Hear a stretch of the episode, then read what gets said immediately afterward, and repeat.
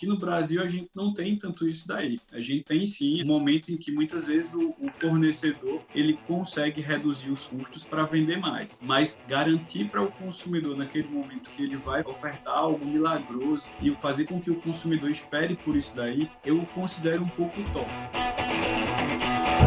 Senhoras e senhores, está começando mais um True Mindcast e hoje o bate-papo está muito bacana porque a gente vai falar sobre um assunto aí que tá muita gente, tem muita gente ansiosa para chegar a tão sonhada Black Friday. Já começou em muitos negócios, já começou a, a, espalhar aí pelos, pelos mais pelos quatro cantos desse país e nós estamos muito bem acompanhados aqui. Estamos com um cara que é especialista no direito do consumidor. Ele vai trazer para nós alguns dados muito relevantes. O Jonathan Simões é advogado, presidente da Comissão de Defesa do Consumidor da OAB em Caruaru, Pernambuco, especialista em direito do trabalho e pós-graduando em direito do consumidor. E também um influencer jurídico aí com milhares de seguidores nas redes sociais. Jonatas, prazer recebê-lo aqui. Muito obrigado pela sua participação, meu amigo. Eu que agradeço pelo convite, o prazer é todo meu, principalmente né, representando aí Pernambuco na terra de vocês. É sempre é, um prazer, principalmente sabendo que a proposta de vocês é transmitir né, o direito que às vezes termina sendo algo tão chato de ser estudado, de ser é, passado para pra, as pessoas de uma forma mais leve, de uma forma tranquila, né, exemplificando, trazendo a informação né, de um cunho mais prático, na vida mais prática das pessoas. Acho que todo mundo precisa, na verdade, dessas informações e precisa delas instrumentalizadas. Eu acho que vocês fazem isso muito bem e eu me sinto muito honrado em fazer parte disso. Legal, seja bem-vindo. Também estou aqui com o Yuri Melo, que, segundo informações confidenciais, aí, ele já separou um dos Black Cards que ele tem exclusivamente para Black Friday. Diz ele que quer, ele quer ajudar a economia aí, que está passando por uma recessão. Procede essa informação, Yuri? É, é mais voltado para os Estados Unidos agora, com a estabilidade econômica, né? Eles estão precisando ali bastante de, de, incentivo, e daí, como o cartão assim, tem uma facilidade, pode comprar de qualquer lugar, é o movimento certo, né? De dar uma ajuda aí para os amigos aí do Terra do Tio Sam. bom se fosse, né? Bom se fosse. Deixa que pensem, né? Começar, vamos lá. Vamos falar um pouquinho da dinâmica aqui do podcast, como é que vai funcionar, né? A gente sempre separa essa primeira parte para compartilhar alguns dados. Muita gente que nos acompanha aqui, Jonas, tem muito advogado, mas tem muito empresário, tem muito consumidor também, né? Como nós. Então, é, tem muita gente que não faz ideia do quanto representa né, uma Black Friday no país. Então eu peguei alguns dados aqui, eu queria compartilhar e acho que vocês podem complementar um pouquinho. Nós temos aí basicamente um, praticamente um oligopólio do setor, né, que é formado pela B2W, Magalu, Via Varejo, que vem despontando aí nos últimos anos, né, Amazon e Mercado Livre. Então essas cinco aqui, elas, elas representam aí praticamente o oligopólio das, das maiores aí. E só o, a Via Varejo, eu ouvi essa informação do próprio CEO, no ano passado eles fizeram um bilhão em três dias. É dinheiro pra caramba isso aí, bicho. Olha, tem, tem um pessoal aí que se, se, se, usaria bastante desse valor aí numa data como essa, né? Tem uns varejistas aqui de Curitiba, principalmente, os shopping center aí que estão precisando.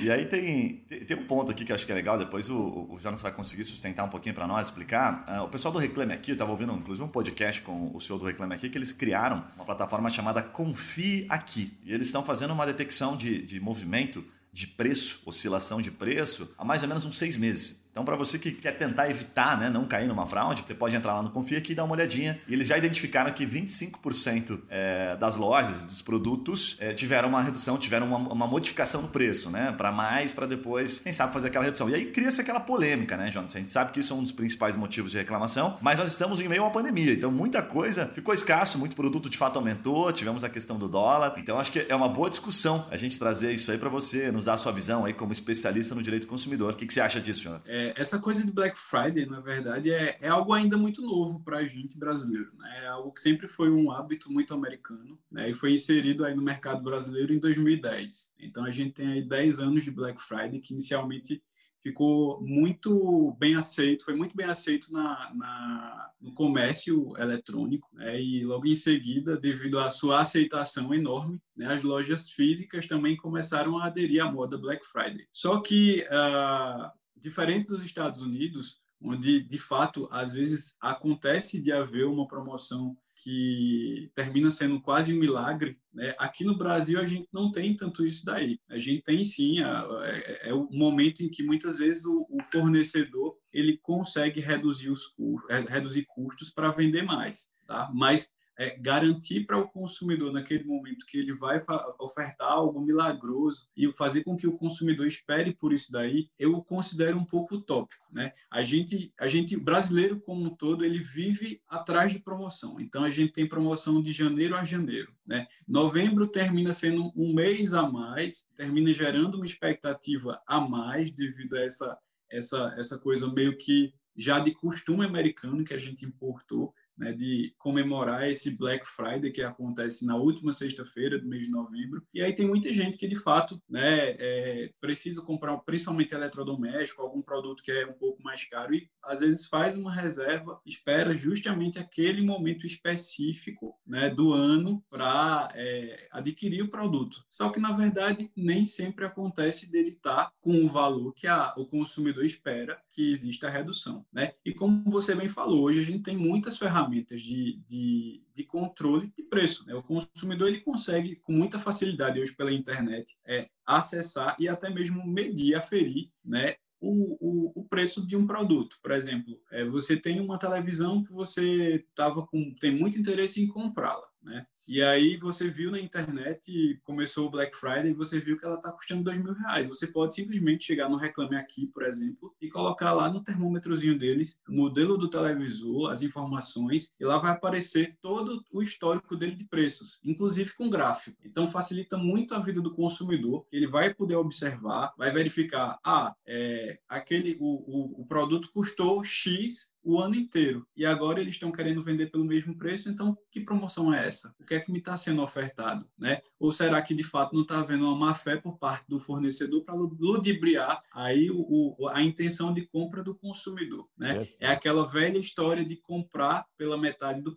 do preço algo que custou o dobro. É. Daqui a pouco até eu vou pedir para você não, não, não, não antecipar o, exatamente o, a, o que acontece, né, os direitos do consumidor perante a isso, porque tem uma parte aqui, a segunda parte aqui do, do bloco do episódio, a gente vai falar, vai fazer a pergunta direta, que são as pessoas que mandam, inclusive, essas perguntas, né, que a gente acaba escolhendo algumas perguntas, mas acho que você tocou num ponto bem legal, Jonas, que acho que vale a pena a gente trazer a, a tua, a tua visão, né, estando do lado do consumidor aí, acompanhando os processos, enfim. Houve uma, é, inclusive o próprio CEO do, do, do Reclame Aqui trouxe um dado que eu achei muito interessante, que ele falou o seguinte: nós estamos vivemos ano passado já um boom que foi o mesmo boom de 2013 no quesito de fraude, né? Então é, ele até brincou, né, que os bandidos também querem garantir a Black Friday, né? Afinal, os caras têm que colocar comida na mesa também, né? Então eles também estão mais criativos, também estão buscando, estão se reinventando. E aí tem um dado aqui que é assustador, né? Porque você pega assim, nós não teremos a Black Friday presencial, teremos a Black Friday praticamente quase toda digital, né? Salvo exceções aí, enfim, negócios que, que vão acabar se adaptando. E a gente tem uma perspectiva de 7 novos, 7 milhões de novos consumidores ou seja, aqueles que estavam no presencial e que vão tentar comprar de alguma forma no digital. E a perspectiva é que isso, a gente vive um boom em termos de fraude que vai ser histórico. E aí eu queria devolver para você que você tem uma baita experiência, estava tocando nisso, que é o seguinte: você acha que o consumidor, ele o tempo todo, né, a maior parte do tempo que ele cai numa fraude,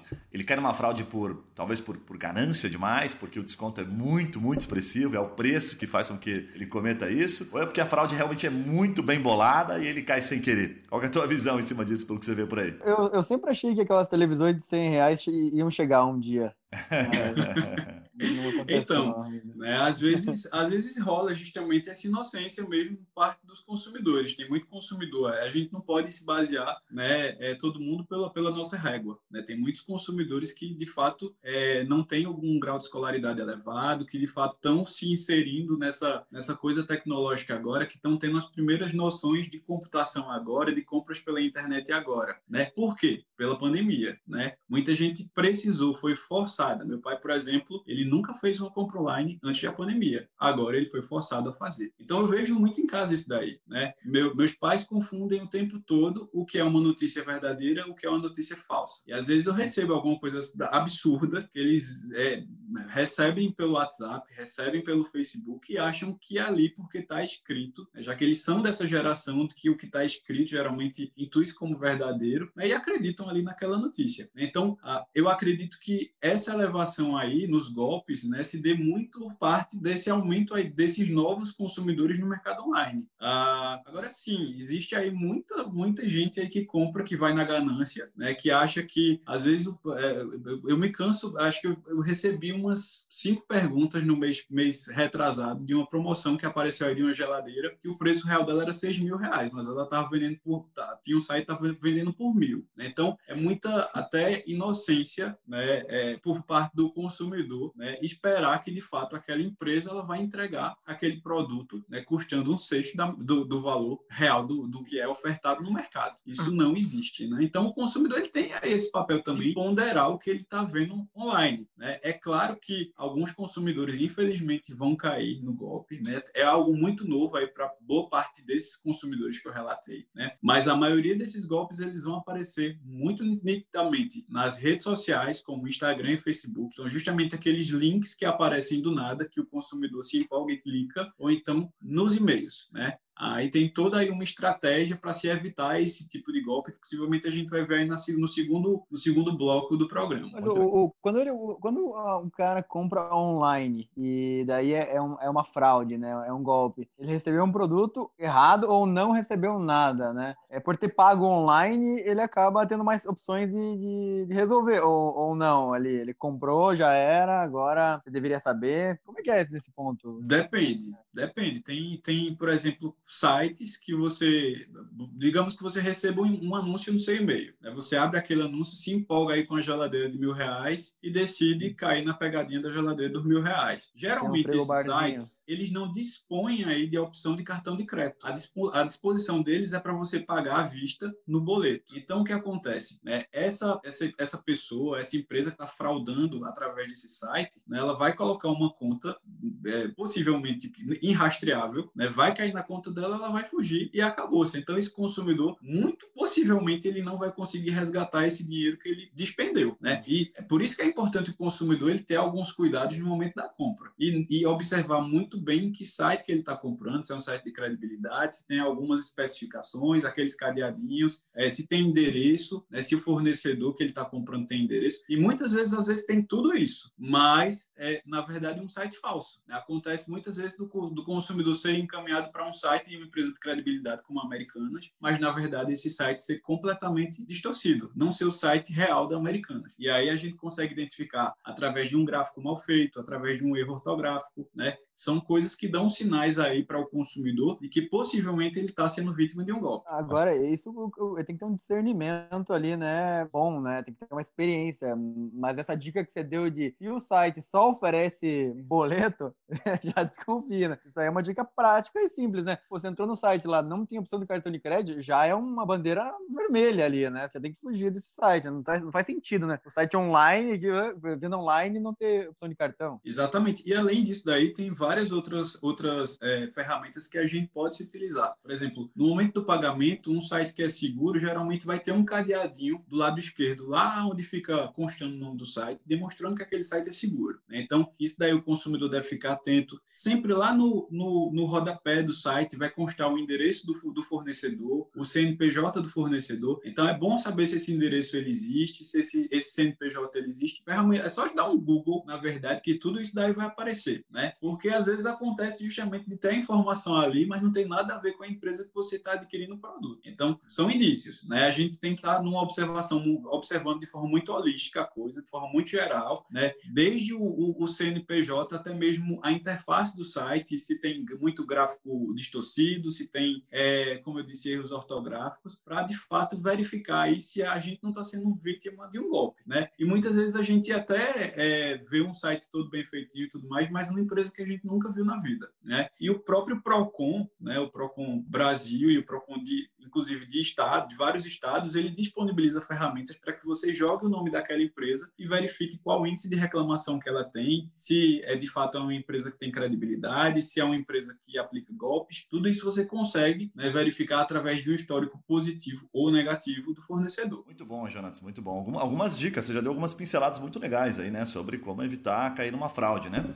Agora, você queria complementar, Yuri? Tinha mais alguma questão sobre eu, isso? Eu ia falar só do tamanho que é a Black Friday. Às vezes a gente não tem noção de qual é a magnitude dessa, desse dia, né? Que é um dia de, de promoção. Então, eu peguei alguns números aqui, olha. Black Friday no Brasil, 2019, né? 3,2 bilhões em venda online em um dia só. E o, o nos Estados Unidos, 7,4 bilhões de dólares. E daí tem a, a, o número mais maluco de todos. Nossos amigos ali da pequena China tiveram esse ano um recorde quebrado que eles mesmos tinham batido ano passado. Agora em 2020 eles quebraram novamente no Singles Day, que é o concorrente da Black Friday lá, que é o Dia dos Solteiros. 38 bilhões de dólares vendidos durante a Black Friday chinesa, que eles chamam, né, que é o Singles Day. Bom, né, Gui? 38 bilhões de dólares dá pra pagar o leite das crianças. Caraca, rapaz, é muito dinheiro, hein, cara? Eu, eu fico imaginando aqui, a minha cabeça, ela, é, a minha imaginação vai longe, né? Eu fico imaginando a quantidade de produtos estranhos que esses caras vão comprar para chegar nesse valor, né? Mas eu vou deixar isso para um outro podcast aqui, porque a minha imaginação vai meio longe. Eu sei de uns produtos chineses aí que, que são meio estranhos, aí a gente comentar aqui no podcast, né? Vamos deixar para um outro momento. Eu vou, eu vou puxar um, um, aquela parte do, do, bloco aqui, Jonatas, que é super legal. A gente chama de Responde aí, tá? Em que a gente vai lá e vai buscar informações, vai buscar a forma que o consumidor está procurando de fato, né? E a gente faz da onde isso, até pra você entender um pouquinho. A gente traz primeiro do Google, usa ferramentas, por exemplo, como o SingRush, que é uma ferramenta de análise, né? De, de comportamento e análise da concorrência, enfim, muita coisa legal dá para ser feito com o SingRush. E também de vídeos do YouTube, enfim, de dar uma boa pincelada para ver o que, que as pessoas de fato estão procurando. Mas antes de começar a fazer as perguntas, eu sei que você separou um dado aí que é super relevante, que são os motivos que levam principalmente às reclamações do consumidor. Você pode compartilhar com a gente aí que você, né, estando do lado do consumidor, mais observa que vira problema jurídico mesmo, que dá, que dá serviço para advogado. Compartilha com a gente, por favor, João. Então, é, segundo o IDEC, né, o Instituto de Defesa do Consumidor, uh, existem quatro que são os principais problemas quando se trata de Black Friday e direito do consumidor. O primeiro é a questão da maquiagem de preço, de desconto, né, que é a, a, o que já, a gente já tinha conversado um pouquinho antes. É aquela coisa de você comprar né, um, um objeto que está custando é,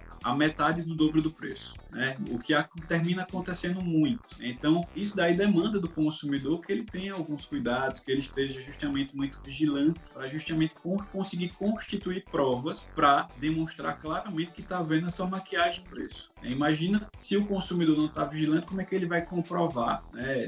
Se não através de um print, se não através de um, uma busca por histórico de, de oscilação de preço do produto, né? que de repente uma empresa está se utilizando da má fé, né? se utilizando de um, um, um meio de uma propaganda enganosa para justamente levar o consumidor ao erro, fazer com que ele ache que está levando um produto com uma vantagem maravilhosa. Legal, legal. Dentro, de, dentro, dessa, dentro dessa, que é a principal maquiagem de preço, até vou pedir para você já dar uma sustentada dentro de cada uma delas. Conta para nós o seguinte: vamos pegar uma situação aqui para ficar fácil do consumidor entender, né? Eu, consumidor, fui lá, comprei e me senti lesado, né? E tirei o print. Por um acaso, eu tirei o print há seis meses atrás, ou peguei do próprio Confia aqui, tava lá, né? Informação que, que eu tenho direito? Vou pegar um exemplo aqui. Eu comprei, eu tenho que devolver o produto, ele me devolve dinheiro, eu fico com o produto, ele me manda mais um dinheiro, eu entro com dano moral. Como é que é o efeito prático disso? Né? Onde é que eu vou para fazer isso? Eu vou no Procon, vou no Reclame Aqui. Dá um, dá um pouco de entendimento para quem está nos, nos, ouvindo aí. Vamos, vamos usar um caso bem prático. Né? A gente já começou utilizando o caso da televisão, que eu acho que é o item mais procurado das Black Fridays, então vamos continuar com ela aqui. Imagina aí que o consumidor ele se programou para comprar uma televisão que custa, né, de modo geral, ela tem um custo aí de 3 mil reais. Essa televisão ela tem um custo real de 3 mil reais. Durante o ano todo ela custou 3 mil reais. E de repente é, acontece de na Black Friday o fornecedor né, elevar dois dias antes o preço da televisão, que era 3 mil para 6, e aplicar um desconto de 50% para que ela passe a ser 3 mil reais. Ou seja, na realidade não existiu desconto de nada. Né? Ele, ele só utilizou de um, um, um meio de promocional para promover o produto dele, mas sem modificar em nada o produto e entregar nada mais para o consumidor. Okay. Só que esse consumidor ele estava muito atento a essa televisão. Ele sabia que o preço da televisão real era esses 3 mil reais. Ele, inclusive, já tinha tirado foto, já estava com os encartes promocionais daquela loja que ele já devia ter visto no centro, ou então estava com toda a pesquisa do, do histórico de preço dessa televisão e viu que o preço durante todos os últimos dois, três meses não foi alterado, né? permaneceu ali bonitinho, inerte, né? e somente dois dias antes da Black Friday foi que ele subiu.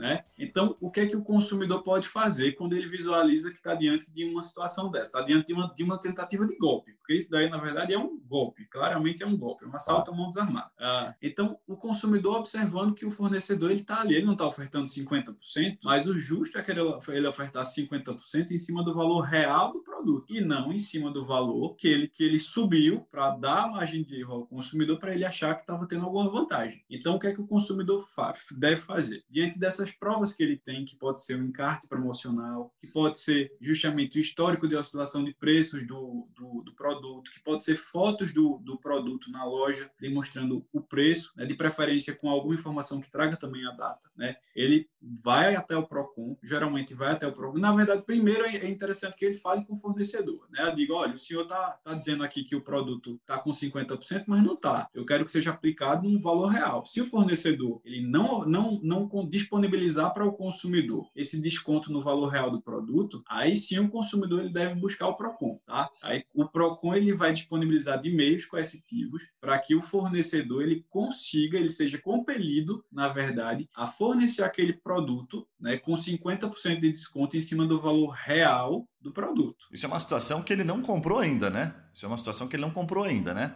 Ok, que ele está ali, está olhando, acompanhando, perfeito. E aí a gente está, juridicamente falando, diante de um descumprimento de oferta.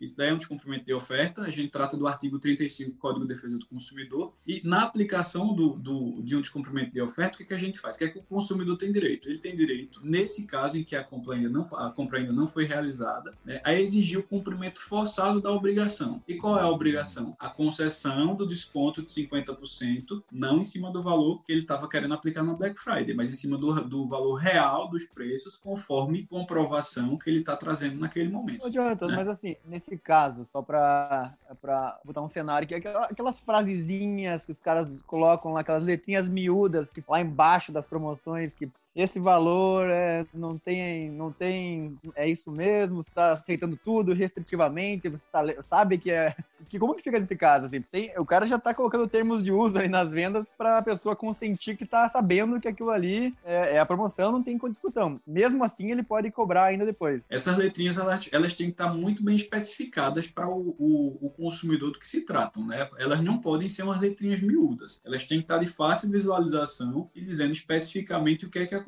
O que, do que é que se trata essas letrinhas. Muitas vezes acontece desse, desse televisor de fato que custa 3 mil reais, ele está na Black Friday por, por 2 mil, só que quando vai fazer o parcelamento, né, aí o parcelamento induz o valor, na verdade, de 3.500 reais. Então a gente está aí diante de um, um, juros que terminou sendo até, até mesmo um juros abusivo. É, se brincar, foi maior do que os juros de mercado. Aí sim, né, o consumidor ele tem que ser, ser bem orientado e saber o que é que ele está comprando, o que é que ele está levando e a carga de juros que ele também está levando. Mas essa, essa, essas informações elas devem ser passadas de forma ostensiva para o consumidor, para que o consumidor não tenha nenhuma margem de erro quando estiver adquirindo o produto. Perfeito. Perfeito. Compartilhe um cenário aqui, só para ficar claro, para finalizar essa primeira parte ali, é, em que o consumidor comprou, tá? Ele comprou, mas só depois ele descobriu, né? Então, pô, ficou frustrado, descobriu que foi enganado. Nesse caso, é, até para ficar claro, ele deve devolver o produto, o que, que, ele, o que, que ele faz, né? Ou ele, puta, não, fica com o produto e vai exigir essa diferença, né? Como você bem colocou. Bom, vamos pensar assim, o Guilherme foi lá na Black Friday, né, 2020, passou lá na Mercedes-Benz, né, comprou hum. o, o carrinho novo dele lá, débitozão lá, já saiu da conta dele, dele, aí chegou ali um, um uninho baleado. O que acontece, né? Essa é a pergunta, né, Gui, pra você ficar prevenido dessa vez, né? Sim, porque, até porque eu tô esperando uma promoção a Black Friday da BMW, na verdade não é Mercedes-Benz da BMW, tô acompanhando os preços já faz um tempo, mas até agora nada. Mas diga lá, Jonatas, e aí? Como é que fica numa situação como essa? Então, é bem simples também nesse caso, tá? O que, é que ele vai fazer? Ele estando de prova que, de fato, nessa Black Friday houve uma enrolação, houve uma má fé por parte do fornecedor, na verdade, houve aí um, um aumento às vésperas da, da, da Black Friday para justificar o desconto. Ele vai até a, a, o órgão de defesa do consumidor, caso o fornecedor ele não queira arcar com a, a restituição dos valores, e exige, é, na verdade, o, o, o, próprio órgão de defesa do consumidor, geralmente o PROCON, vai exigir do fornecedor a restituição do valor que foi cobrado indevidamente, inclusive a restituição em dobro, já que se trata de uma cobrança indevida. Opa! Né? Ok. Aí então aí temos uma situação um pouquinho diferente né? Então, se você comprou o produto e depois né, descobriu e tem as provas, enfim, você tem uma devolução em dobro. Já aconteceu isso comigo, inclusive, é, uma empresa é, de, de, TV a cabo, assim, em que eles ficaram me cobrando durante um tempo e depois eu descobri que existia isso mesmo, essa regrinha, né? E aí eles deixei eles me cobrarem quando eu descobri e tal. Aí passou um ano que eles me cobraram. Eu falei, olha, cara, vocês estão me cobrando há um ano, chega de me cobrar. É, enfim, e aí, como é que fica agora? Daí eles falaram, não, tem uma regrinha aqui, é uma regrinha é, que eu acho que tá na regra do consumidor, né? Me corrija se eu estiver errado, Jonatas. E eles me devolveram em dobro. Então achei um bom negócio, porque eu não, nunca fiz um investimento que me, que me deu esse resultado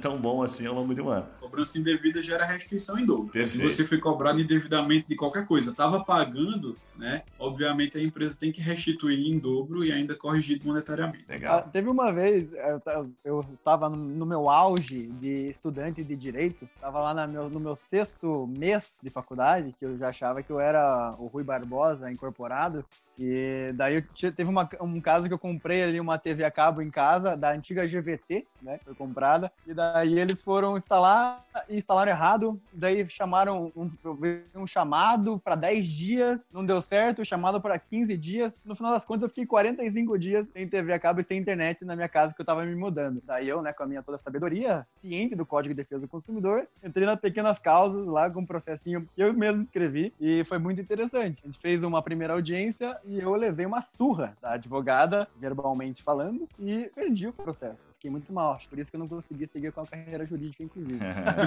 é, mas dizem que, é, eu vi uma frase esses dias que é muito boa, diz que advogado nunca perde uma causa. Você já ouviu essa, Jonatas? Quem perde é o cliente. O advogado nunca perde nada, né? Eu concordo. O problema é que no caso dele, ele era o próprio cliente. Né? É, ele foi dar um de advogado e de cliente e se ferrou. Foi só por esse motivo que eu perdi, porque se eu tivesse contratado algum advogado, teria ganhado. Vamos lá, Jonas. Eu vou pedir pra você trazer o segundo tópico aí que é importante, daí a gente vai trazendo algumas perguntas em cima disso aí que a gente tem por aqui, tá? É, o segundo tópico é justamente a questão do preço diferente do carrinho, né? Isso daí acontece muito. Né? Às vezes a, a, a, a, gente nem imagina o quanto acontece, mas é o seguinte, você, imagine que você tá ali comprando sua Mercedes pela internet, né? Você vai comprar pela internet sua Mercedes e a, a Mercedes você tá é, comprando... Não, não, tem que pegar fila, né? Essas coisas hoje em dia... Tá não, aqui, não, não tem que pegar fila, eles claro. entregam em casa, é tudo bonitinho. Eles, ele tá custando ali um precinho uma bagatela de 500 mil reais, a Mercedes que ele está comprando. Deve. E aí, quando ele vai pagar, vai passar o cartão de crédito dele, que ele vai comprar no cartão de crédito, né, de uma claro. vez só, uh, ao invés de estar tá constando lá 500 reais, como no, no, no site, está constando 800 mil, 500 mil, 500 mil reais, está constando 800 mil, né? E aí é, você Aqueles fica... tapetes opcionais que ele compra sempre, aqueles tapetes uhum. eu acho muito caro mesmo, não vale a pena. É, mas nem foi os tapetes nesse caso, é só o carro que ele está comprando, não está vendo com tapete nenhum. Simplesmente do jeitinho que estava no site, ele apertou e houve uma oscilação aí de 300 vale reais a, a, mais vale do site para o momento do pagamento. Então, isso daí acontece muito e muita gente deixa de concretizar a compra ou às vezes compra no, no, no afã da empresa restituir. Isso é entendido como má fé, Jonatas? Isso daí pode ser entendido como má fé, mas geralmente os fornecedores alegam que foi algum erro por parte do, do, do do site do TI, né? E aí, como é que o consumidor ele consegue se repelir em relação a isso? O consumidor ele vai ter que printar, é simples. A gente tem uma ferramenta maravilhosa que são os prints. Então ele pega, printa a tela que ele tá que tá demonstrando o preço na, no momento da promoção e para garantir aquele produto, o que, é que ele deve fazer? De preferência comprar o produto e depois pedir a restituição do valor que foi cobrado a mais, tá? Ou então, né, informar de cara, lá já entrar em contato de imediato com o fornecedor dizer que não está conseguindo realizar a compra, né, demonstrar através de print e mostrar o que no momento do pagamento está havendo um valor diferenciado e exigir o cumprimento forçado daquela promoção. É, se ele não conseguir e se ele não eventualmente não tiver condições de passar, que às vezes acontece seu cartão não ter o limite de 800 mil reais, só ter de 500 mil, né, aí ele vai ter que procurar por exemplo, o PROCON, para exigir o cumprimento forçado da obrigação para que você passe seu cartão aí de 500 mil e fique tranquilo em relação à sua compra. Perfeito. Então, só para deixar bem claro aqui, né? Vamos fazer um cenário. Ajusta o limite do cartão agora é, já, né? É, dica. Pede antes, né? Uh, o consumidor, então, ele, ele tem essa diferença de carrinho, o cara foi adicionando no carrinho, ciente do preço que ele estava levando, chegou no carrinho, o preço ficou mais caro. Ele pode pedir da mesma forma, né, que você comentou aqui da maquiagem de preço, o direito que aquilo seja efetivado. Vai acontecer do cara não conseguir naquele momento, ele vai estar lá meia-noite, 11 horas da noite, não vai conseguir isso, né? Então tira os prints, né, se resguarda disso para que depois, junto ao órgão de defesa do consumidor, lá o PROCON, o PROCON exija que essa empresa né, conceda o seu direito de comprar isso. É isso aí, de maneira bem simplificada, né, Jonas? Ele vai poder comprar teoricamente depois, se a empresa respeitar, pelo preço que estava na Black Friday, correto? Exatamente. Né? Tá São duas opções aí que o consumidor vai ter. Né? Okay. Né? Ou exigir o cumprimento forçado da obrigação, ou pedir a restituição do valor que ele eventualmente tenha pago. E sabe o que é mais interessante da maioria desses problemas em relação a, a, a consumidor e Black Friday? É que a maioria né, se consegue resolver através de PROCON é muito difícil não se resolver através do PROCON. E aí, nesses casos, é que você tem que entrar na justiça, aí que se realmente demanda um, um, tempinho a mais. Mas na maioria das vezes existe uma boa resolutividade no PROCON. Eu te falo que eu já trabalhei no PROCON durante quatro anos, foi meu, meu primeiro canal com direito do consumidor. Né? E assim, eu, eu às vezes é, algumas pessoas ignoram o potencial do Procon, mas o Procon ele tem um índice altíssimo de resolutividade. As empresas é, temem muito o Procon. O Procon é uma instituição de credibilidade e além da possibilidade de obrigar as empresas a cumprirem, o Procon ainda é, é atribuído poder de, de, de, de polícia. Então o Procon ele pode multar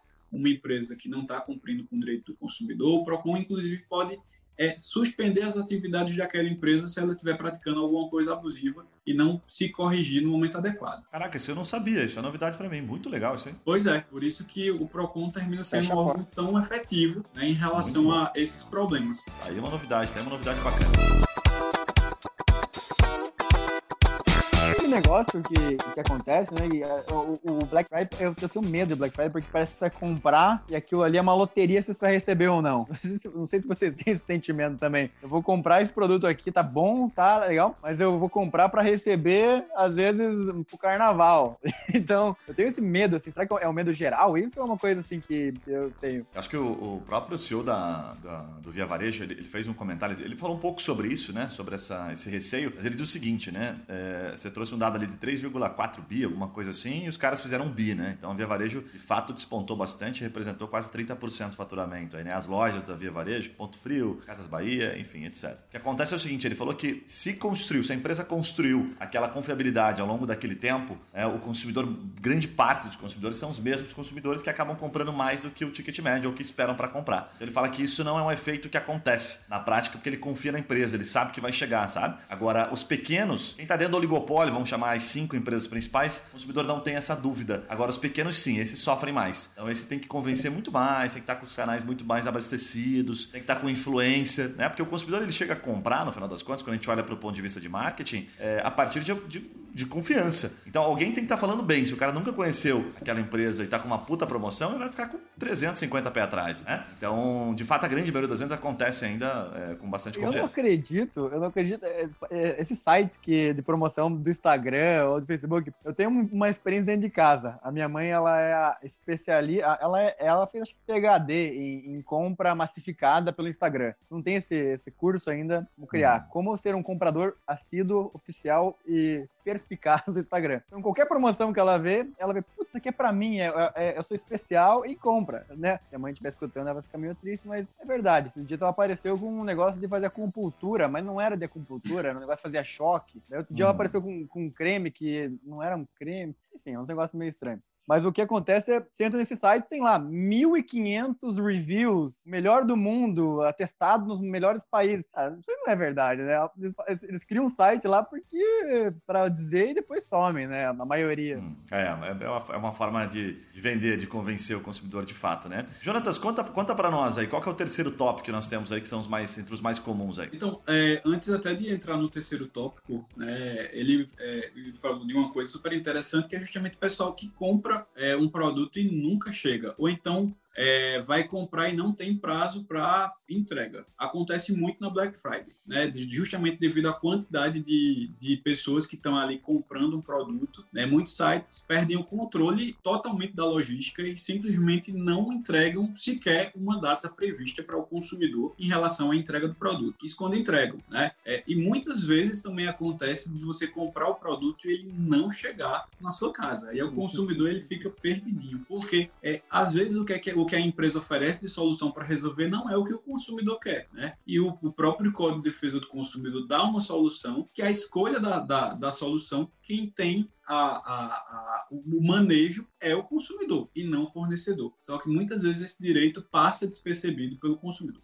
O que é que acontece? Tá? Primeiro ponto, se houver porventura a a, a, a, possibilidade de um, você fazer um, é, realizar uma compra e ela não chegar na sua casa, a primeira coisa que você precisa saber é que se você fez a compra, você pagou pelo produto, aquele fornecedor, ele vai ter que entregar o seu produto, tá? Não, não, às vezes não é o dinheiro de volta que você quer, aí, às vezes não é um crédito de volta que você quer, às vezes o que você quer é exatamente aquele produto. Que você comprou no Black Friday justamente porque aquele produto estava realmente com preço atrativo, que nesse momento, pós Black Friday, você não vai encontrar. Então, você, consumidor, tem a possibilidade de exigir o cumprimento forçado da obrigação, mesmo que o fornecedor não tenha disponível estoque. Se ele não tiver disponível estoque, o problema é dele. Ele vai ter que arrumar em outro fabricante, em outro fornecedor, mas ele vai ter que entregar ao, ao consumidor aquilo que ele, que ele prometeu. Até porque aquele dinheiro ele vai comprar muito menos fora da Black Friday, né? Pegar o dinheiro de volta é, é não faz sentido, né? Gastei aqui metade do valor, porque estava na Black Friday, pegar o dinheiro de volta, eu compro,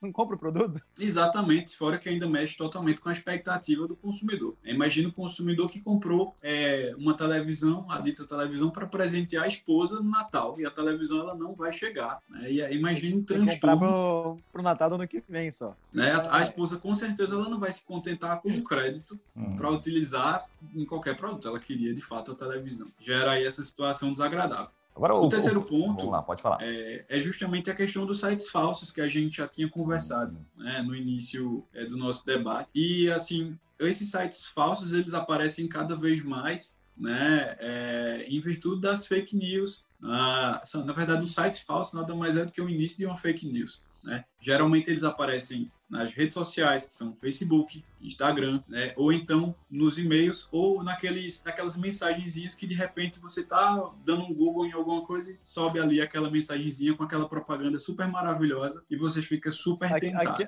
aquele pop-up no, no wall notícias, bem no cantinho. Assim, Exatamente. Assim, 98% de conto, as duas horas restantes. Aquele pop-up que você diz assim, oportunidade da minha vida. Preciso agora conseguir todos os cartões de crédito para comprar esse bem, porque realmente se eu não comprar agora, eu não vou comprar nunca mais. Só que, na verdade, você às vezes está se deparando justamente com um golpe. E aí você, consumidor, tem que ter alguns cuidados em relação aonde você vai estar comprando. Né? O primeiro cuidado é verificar sempre a idoneidade do site, da empresa que está aparecendo para você. Né? Muitas vezes aparece uma empresa totalmente desconhecida no mercado, às vezes não tem nenhuma referência dela no Google, você não encontra nada, não tem. Principalmente, o, sabe, a rede social termina sendo um bom termômetro para verificar isso daí. Né? É, a maioria das empresas com credibilidade também tem conta no Instagram. E a conta no Instagram você consegue detectar, consegue aferir a, a credibilidade da empresa pelos comentários das postagens. Geralmente, se uma empresa sem credibilidade tem um monte de comentário ali negativo em cada postagem que é feita. Então ali o consumidor tem essa ferramenta para dar uma conferida e de fato ver é, essa, essa possibilidade aí de credibilidade ou não. É, outra ferramenta para aferir credibilidade é o Reclame Aqui. O Reclame Aqui ele dá a, a estatística do, do índice de, de reclamação reclamação que a empresa tem, de reclamação atendida, não atendida. Então também já gera aí um termômetro para o consumidor verificar se a compra é viável ou não. Né? Fora outros sites também, tem o, o, os PROCONs dos estados, né? cada estado tem seu, seu, seu PROCON, né? e, e os, os PROCONs em regra tem sites também que dão a possibilidade do consumidor pesquisar sobre as empresas, assim como no Reclame Aqui. E tem outros sites também que surgem aí na, na internet, como o Zoom.com, né? que dão aí a possibilidade de não somente pesquisar sobre sobre a idoneidade da empresa, mas também pesquisar sobre a questão da oscilação de preço, né? pesquisar sobre é, o histórico do produto, para que serve aquele produto. Enfim, são sites que estão aí para justamente ajudar o consumidor. Esse é o primeiro ponto. Ô, Jonathan, tem um, tem, um, tem um detalhe que acho que vem bem de encontro aí, não querendo te, te cortar, mas que, que, é bem legal, que você já trouxe o seguinte: é, ele comprou num site falso, certo? Mas ele usou o cartão de crédito. Aí vem aquela questão, nós temos essa pergunta aqui mapeada. A financeira é obrigada, ainda assim, a cancelar a compra dele? Então, a financeira, ela, ela não depende, depende muito da situação específica. Né? Tem, tem situações em que a financeira ela vai ser obrigada, tem situações em que ela não vai ser obrigada. Tudo depende da vinculação em que ela tiver atrelada. Muitas vezes acontece da, da compra ser realizada, por exemplo, no mercado pago. Né? O mercado pago é um mercado em que garante a entrega da compra. Então, aquele, aquele intermediador de pagamento, no caso o Mercado Pago, ele termina sendo um garantidor ali daquela, daquela entrega daquele produto, né?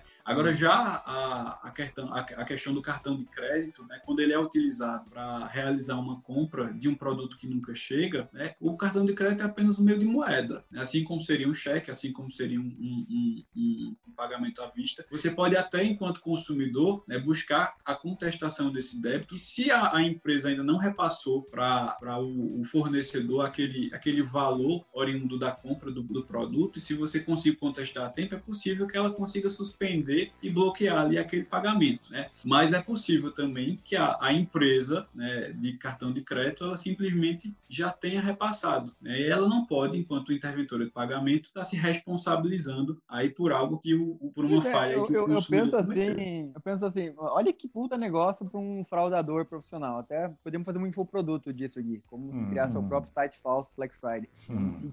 O cara vende um, um, produto qualquer e o pessoal está acostumado a, a, um prazo dilatado na Black Friday, então ele coloca lá um prazo lá, de 30 dias para entregar um produto e ele passa o cartão, ele antecipa o valor no outro dia e some. Pô, isso aí me parece um ótimo negócio.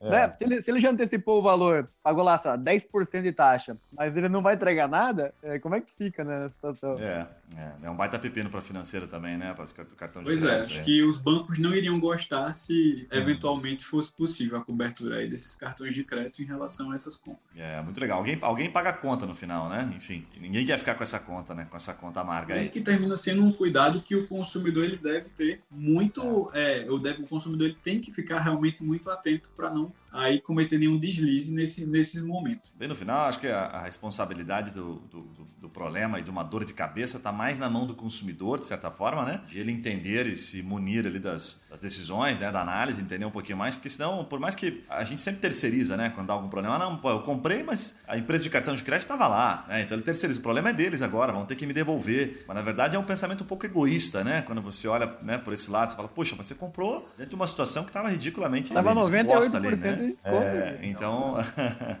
é, a ganância leva a isso e depois gera toda um, uma rede de complicação aí, de um egoísmo enorme, né? Enfim, complicado isso aí. É bom senso, né? Bom senso é, por parte total. do consumidor na hora de aferir o que de fato tem cara de ser verdadeiro e o que tem cara de ser falso. Legal. A gente, hoje, devido à quantidade de informações que a gente está captando enquanto falso, enquanto verdadeiro, a gente já começa a ter uma peneira aí para verificar o que de fato faz sentido e o que não faz. Muito bacana. Termina sendo complicado a gente usar isso daí como excludente aí de pagamento. Legal. Temos um último ponto aí, Jonathan? O último ponto, né, que é o, o, um campeão também de reclamação, é justamente esse ponto que a gente também já, já pincelou, que é a, a problemas na entrega. Né? Primeiro ponto acerca desses problemas na entrega é que o fornecedor ele não pode vender sem uma data ajustada para entrega. Por mais que seja Black Friday, o fornecedor ele tem a obrigação de informar o consumidor em quantos dias chega aquele produto, para que o consumidor ele não fique totalmente às cegas. Né? Tem acontecido muito das empresas, devido à quantidade de, de, de, de,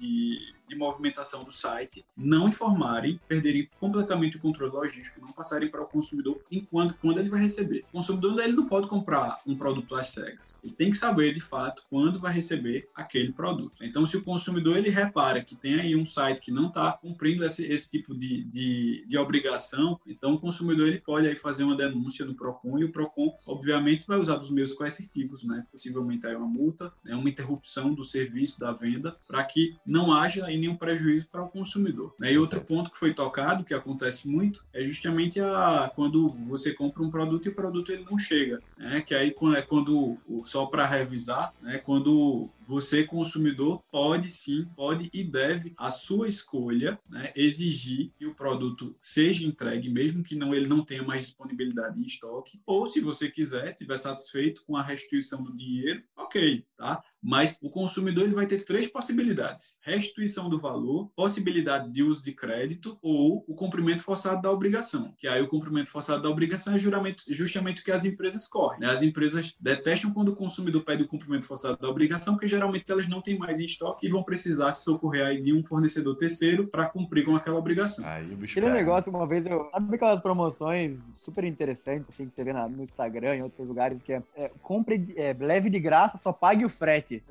Eu já comprei uma vez um, um negócio nessa até hoje. Eu tô uns óculos diferentes. Era 5 dólares, pagava de uhum. frete, mas acho que nunca houve a intenção de me entregar aquele produto. É, o frete sempre, o frete foi motivo também, né? Na última Black Friday, nas últimas Black Friday, de muita reclamação. Aí tem uma, tem uma pergunta aqui que eu acho que é muito legal, pra gente não estender tanto aqui essa parte, Jonatas, que, que é o direito do arrependimento, né? Que acho que a gente não citou aqui. Eu comprei na Black Friday, certo? Comprei, recebi, ok? Dentro do preço, tudo bonitinho. Mas eu não gostei. Como é que tá essa questão do direito de arrependimento né, do ponto de vista consumidor? O direito do arrependimento ele continua vigorando da mesma forma. Não é porque existe uma Black Friday, não é porque as compras estão sendo mais intensas nesse período de Black Friday que o direito ele vai ser suspenso, tá? Lá está lá no artigo 49 do Código de Defesa do Consumidor, o consumidor que adquirir um produto, ele não tiver a oportunidade de tocar, de ver o produto, de sentir aquele produto, né? É justamente quando acontecem compras online, compras por telefone, às vezes compra porta a porta que você não, não visualiza o que você está comprando. A partir do momento da entrega do produto, começa a contagem do prazo de sete dias de arrependimento. Então, se o consumidor, após a entrega do produto, ele verificou que não era o que ele queria, ele tem esse prazo de sete dias para devolver o produto. Lembrando que esse prazo de sete dias ele se aplica somente em compras realizadas fora do estabelecimento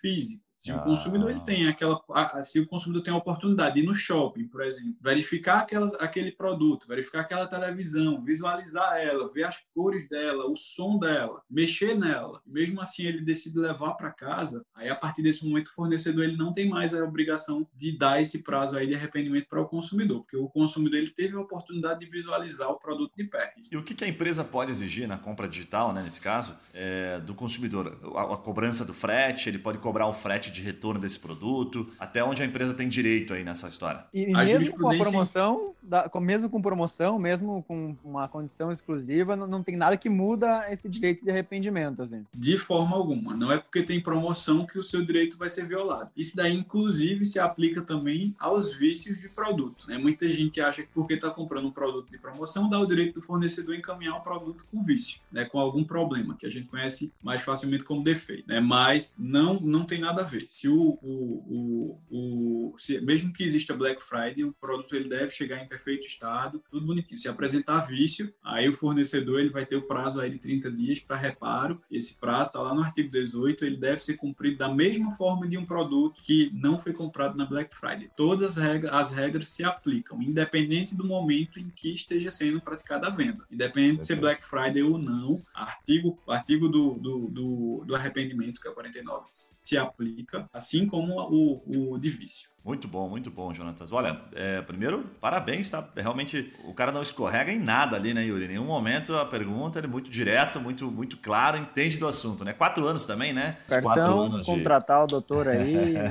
um abraço. E depois advogado, especialista pós-graduando em Direito do Consumidor, realmente entende muito. Obrigado demais aí, Jonatas, foi muito legal.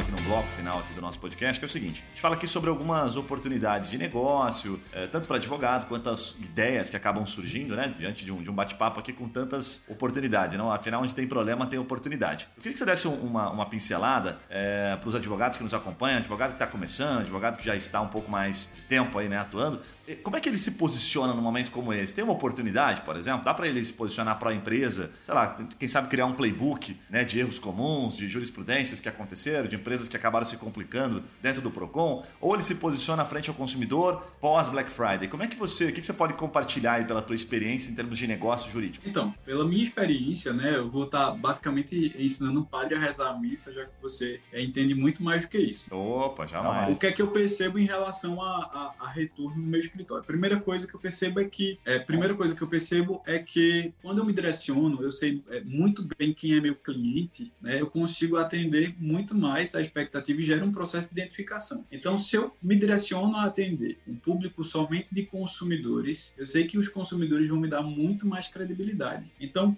é, por exemplo, está chegando Black Friday e o que é que eu vou fazer de movimentação no meu Instagram, né? É o meio de acesso que eu tenho pra, de proximidade com meu, meus clientes. Eu vou fazer um, vídeo né, falando basicamente o que eu falei aqui, né? Muito voltado para os consumidores, que são o meu público, tá? Mas se existe aí um profissional que quer atuar na área direto para os fornecedores, então por que não ele fazer um, um, um material desse, um, gerar um conteúdo dessa forma, voltado especificamente para os fornecedores, né? especificamente dizendo quais são as obrigações dele, o que, é que, o que é que eles têm que cumprir nesse período de Black Friday, para que eles não incorram, por exemplo, no pagamento extra de uma multa, não corram o risco de ficar com o site sem funcionar que cometeram algum deslize, né? Tudo isso daí pode ser pensado, né? Agora, acho que o mais fundamental é que você esteja muito bem direcionado. Se você quer atuar na área de direito do consumidor, esteja é, declare claramente para o seu cliente que você trabalha na área de direito do consumidor. Se é para atender o direito do consumidor, então faça com que a informação chegue aos ouvidos de quem é o seu cliente, que é o consumidor, e defenda os interesses do seu cliente e não do fornecedor. Não gere essa confusão aí, porque às vezes pode ser bem complicado e o cliente pode aí perder uma certa credibilidade. Pelo menos é o que eu sinto. Legal, muito bom. Tem um posicionamento claro, né? Saiba se vai jogar, se vai torcer pro Corinthians ou pro Palmeiras, né? Não dá para torcer pros dois, né? Perfeito.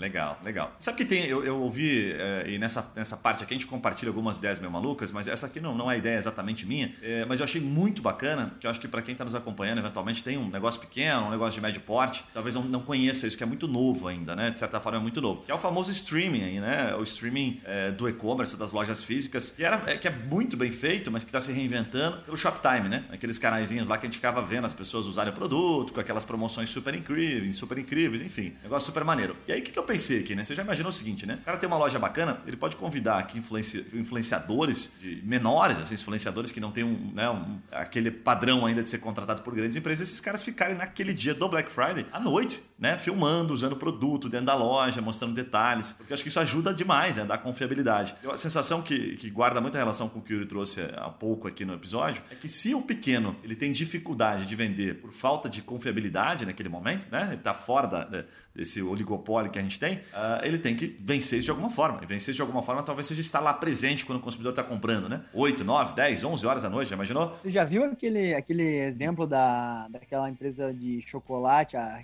a Dengo? Viram? Perfeito, o, perfeito. O, o, streaming deles é animal, cara. Eles, basicamente, para quem não conhece, é, depois entra lá no site da Dengo Chocolate, sei lá o nome, mas é Dengo alguma coisa, e eles ficam num streaming lá 24 horas, ou talvez não 24 horas, mas durante o horário comercial, uma pessoa conversando com você na tela e você compra online, daí a, a, tem uma, rola uma interação, né? Ah, olá, Guilherme, obrigado pelo teu pedido aqui, já vou preparar. É, vem cá, Ju, prepara o pedido do guia aqui enquanto tô... Ah, oi, Ju. Daí ele abre chat com as pessoas, streaming, negócio ao vivo, assim. Eu acho que isso é uma puta de uma ideia. É, de fato, tem uma oportunidade enorme aí, né? Além de... Vai, vai um pouquinho além do e-commerce, né? Que é um pouquinho é. frio, né? Você vai um pouquinho além. É o que eu tô pensando assim, tem muita loja se posicionando já, Jonathan, eu, eu tenho acompanhado um pouquinho isso, dizendo que não vai abrir, né? Então, obviamente, assim, né? Isso que a gente tá falando aqui, o, o CEO da Via Varejo reinventou o negócio nos últimos anos, os caras venderam muito pelo WhatsApp, estão bombando, assim, sabe? Mas tem muito negócio que eles nem percebem, os caras não vão abrir, e o fato de eles não abrir, e mesmo que abram, né? Muito consumidor não vai para frente da loja, não vai fazer fila como fizeram nos últimos anos, né? Então, acho que é legal a gente trazer isso à tona, porque a dificuldade de fazer isso talvez seja muito menor do que aquilo que ele imagina, né? Porque é basicamente um celular ali, dentro do Instagram, você fazendo sua livezinha, é programando isso, você vai conseguir dentro do seu site, no e-commerce, ali ativando um chatzinho que você possa ficar ao vivo, você vai conseguir certamente convencer algumas pessoas aí a tomar a decisão de compra porque você estava ali no momento certo, né? Como é que você vê isso, Jonathan, para o consumidor? Olha, é, parece que a janela do mundo hoje são as redes sociais. Né? A gente, quando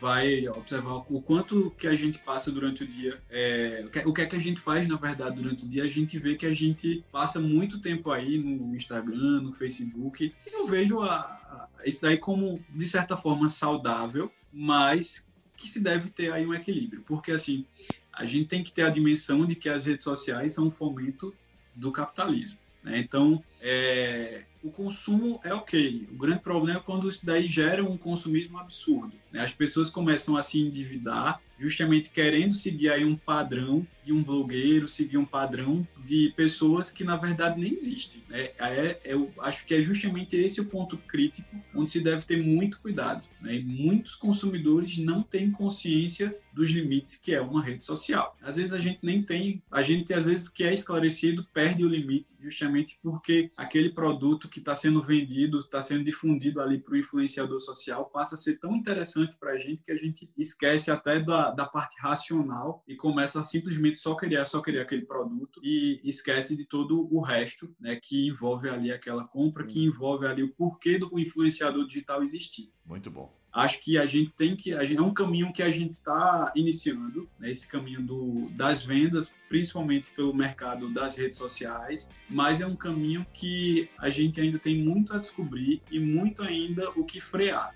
principalmente ah. o que frear né? porque senão a gente vai ter novamente uma população muito endividada e depressiva, né? Depressiva ou ansiosa, né? O que é pior, né? Que quer é, atingir um padrão que nunca vai ser alcançável e parece que cada vez mais a meta termina aumentando. Porque e também o, tem que o avisar influenciador o... termina sendo cada vez mais caro. Tem que avisar o pessoal que aquela camiseta que fica coladinha no influenciador, aquele vestido que cai perfeito também na influenciadora, provavelmente vai ficar feio em você, né? Porque você não é tão forte, tão bonito. Então, é, é o consumidor em geral tem que entender também os contextos das coisas. Né? Perfeito. Na prática é isso mesmo. Legal, legal demais. Legal demais. eu pensei, eu pensei em umas oportunidades aqui, mas aí, elas são, são ideias meio ruins. Okay. Mas é, são, são ideias ruins, mas são ideias. Vou te, dar essa, vou te dar essa colher de chá aqui, pode falar. É, eu pensei, né? Então vamos lá, né? Provavelmente não vai ser utilizado. Primeira ideia ruim fazer um robô farejador de fraudes. Imagine que interessante. Um robô, né, faz robô, tem um monte de gente que faz robô, essas coisas. Então ele vai na internet, fica vendo todos os sites e vê as oportunidades onde tem uma fraude ali, que o cara vendeu lá a TV por 3 mil, é, que já era 3 mil e fez os 50% e o escambau. E daí você vai lá e indica para os consumidores comprar esse produto. Por quê? Daí você já tem uma ação pronta. já tem os advogados ali prontinhos para entrar com a ação e você, sei lá, o valor do dobro e o escambau, a indenização. Olha que ideia genial. Genial. Agora que tu ainda pode vender esse software aí, né, de inteligência artificial para então, os órgãos de defesa do consumidor, né? Não, mas, mas daí é menos lucrativo, é menos lucrativo daí, daí o pessoal não, não tem tanta fraude. Mas... Será? o negócio é ele quer atuar no contencioso. E, e, outra, outra ideia que acho que é pior ainda é assim, ó, eu acho que é um negócio do, do vou chamar ele de Black Carnaval. Pra todo mundo comprar na Black Friday é, serpentina, abadá, ah, é. coisas assim que adoram no carnaval. E daí a pessoa vai comprar com desconto, o produto já vai para o meu CD, então meu centro de distribuição, ela vai comprar para nós e eu já vou revender lá no carnaval. Então no carnaval eu vou revender e a pessoa vai ganhar dinheiro com, com o nosso negócio. Ela vai uhum. comprar na Black Friday serpentina e vai vender lá na frente muito mais caro. Isso aí é um puta negócio. É, isso aí é uma questão de valorização. Aí, aí, você, aí você trouxe até um detalhe interessante aí, né? Se a pessoa tiver um, um, realmente um desconto muito bacana, ele pode comprar. Aí, não, aí tem um negócio interessante. Ele compra da empresa, vamos viajar aqui, ele compra da empresa, a empresa não entrega. Não, a empresa não entrega. A empresa faz o capital que ela quer, né? É, recebe aquele caixa e aí ele repassa um percentual depois quando ele conseguir vender no preço normal. Aí é uma ideia interessante. Não, ah, eu tenho que ganhar, não a empresa. É. Não, mas daí você ganha uma parte daquilo, né? E racham as duas coisas. Jonatas, cara, obrigado mais uma vez aí pela tua participação. Esse é aquele momento que a gente dá aquela descontraída, quebrar um pouco o gelo, né? Também para o pessoal sair um pouco da casinha, principalmente advogados que eh, representam a maior parte do nosso público aqui. Vou pedir para você deixar sua mensagem final, deixar também suas informações de contato, seu Instagram, como é que as pessoas te encontram? Eu que agradeço pelo convite, né, de estar participando aqui. A equipe de vocês é maravilhosa. Vocês foram extremamente prestativos desde o convite até agora. Tá sendo incrível o papo da Opa. gente. Nem imaginava que a gente ia bater um papo tão descontraído, tão leve, né? Sinceramente, eu acho que é isso que falta mais no cenário jurídico, sabe? Acho que a gente às vezes vive muito engessado e precisa sair aí da gravata e jogar uma, uma roupinha mais leve para ver se o, o, caminho jurídico também se torna um pouco mais leve, mais atrativo para as pessoas Perfeito. que precisam saber do direito. Afinal, todos nós somos cidadãos e é. precisamos conhecer o direito. Por que não? Não é porque deixar o direito somente de acesso a técnico jurídico. Está na hora da gente começar a difundir né, e fazer nosso papel. E é no momento que a gente difunde o direito que a gente também começa também a captar novos clientes. Né? Afinal de contas, a gente, quem, quem instrumentaliza somos nós nós que temos a capacidade postulatória de levar é, aquele direito que o que está sendo difundido a virar uma ação judicial. Né? Então, é, é, uma ideia inovadora, extremamente interessante que vocês estão fazendo, não só para os advogados, mas também para o público, para a sociedade em geral, que precisa justamente ter acesso a essas informações. Informações Bom super demais. valiosas que fazem toda a diferença. Bom demais. Vamos, vamos convidar para você voltar aqui, viu? Teremos outras pautas aí legais. Tenho o maior prazer em voltar. Quem quiser me acompanhar, segue lá na, na no arroba arroba Jonatas Simões, né? Tá lá no Instagram e vai achar super. Sempre eu estou fazendo alguma coisa, dando alguma dica de direito do consumidor. Às vezes eu também Ótimo. faço alguma coisa da minha vida. Termina sendo interessante aí para alguém. Legal. Vamos compartilhar na descrição aqui do, do episódio. Obrigado demais, Jonatas. Yuri, como é que o pessoal te encontra aí? Rapaz, é, me encontra aqui em Curitiba. Eu tô sempre aqui no centro. Ó, Instagram aí, Yuri Semelo. E a gente tá com um canal novo, até fazendo um jabazinho aqui, básico, é, do YouTube. Então, se você procurar hoje lá, Café com Negócios, tracinho, né, Yuri Melo ou com Yuri Melo, é um canal novo que a gente lançou agora para ajudar pessoas a começarem a empreender. Então, é um business, é, é, desculpa, é um canal onde a gente tenta trazer conceitos como básicos e como começar ou como ter mentalidade empreendedor, como você ter dar seus primeiros passos, de uma forma bem descontraída e dicas bem, bem práticas, assim. Então, se interessa, Legal. você pensa em abrir o seu negócio ou tá começando, segue nós lá, pô. É, os vídeos estão muito bons, de fato, puxando o saco aqui, mas tá, tá, muito legal o conteúdo, vale a pena dar uma assistida lá. Para você que chegou agora aqui no nosso, nosso canal, nosso Spotify, é, nosso podcast, melhor colocando aqui no Spotify, você deve estar tá percebendo que a gente está começando a publicar com um número muito maior, a gente está para publicar três vezes por semana, sempre assuntos bem relevantes. E o objetivo é sempre esse, fazer um bate-papo descontraído, trazendo sempre uma autoridade, como tivemos aqui, uma autoridade jurídica, o Jonatas, e sempre debatendo, né, tendo intermediários, tendo uma visão técnica, né, a visão do empreendedor, a visão de quem está naquele negócio, e justamente para abrir um pouco a cabeça, para não ficar ouvindo só aquilo que você já sabe do ponto de vista jurídico, mas também é, descobrir algumas oportunidades, algumas questões que eventualmente você tenha dúvida no seu dia a dia. Então eu vou te pedir aquela gentileza, se você gostou, vai lá na, na, no nosso Instagram, Trimind Marketing Jurídico, você vai ter aqui na descrição do episódio, você vai ter uma thumbzinha, deixa lá o seu comentário, deixa o seu like, deixa a sua crítica, comenta o que, que você achou, marca lá um, dois amigos, estiverem passando por esse problema, que precisem ouvir esse nosso episódio aqui. Combinado? Gente, boa Black Friday para todos nós, então. Não gastem demais, como o Jonatas nos lembrou aqui. Tenham, cons tenham consciência. Tenham consciência e gastem só aquilo que você puder pagar. seus limites. Gaste só aquilo que você puder pagar em 12 vezes. Valeu? Um abraço, gente. Valeu, Jonatas. Até logo. Até o próximo episódio.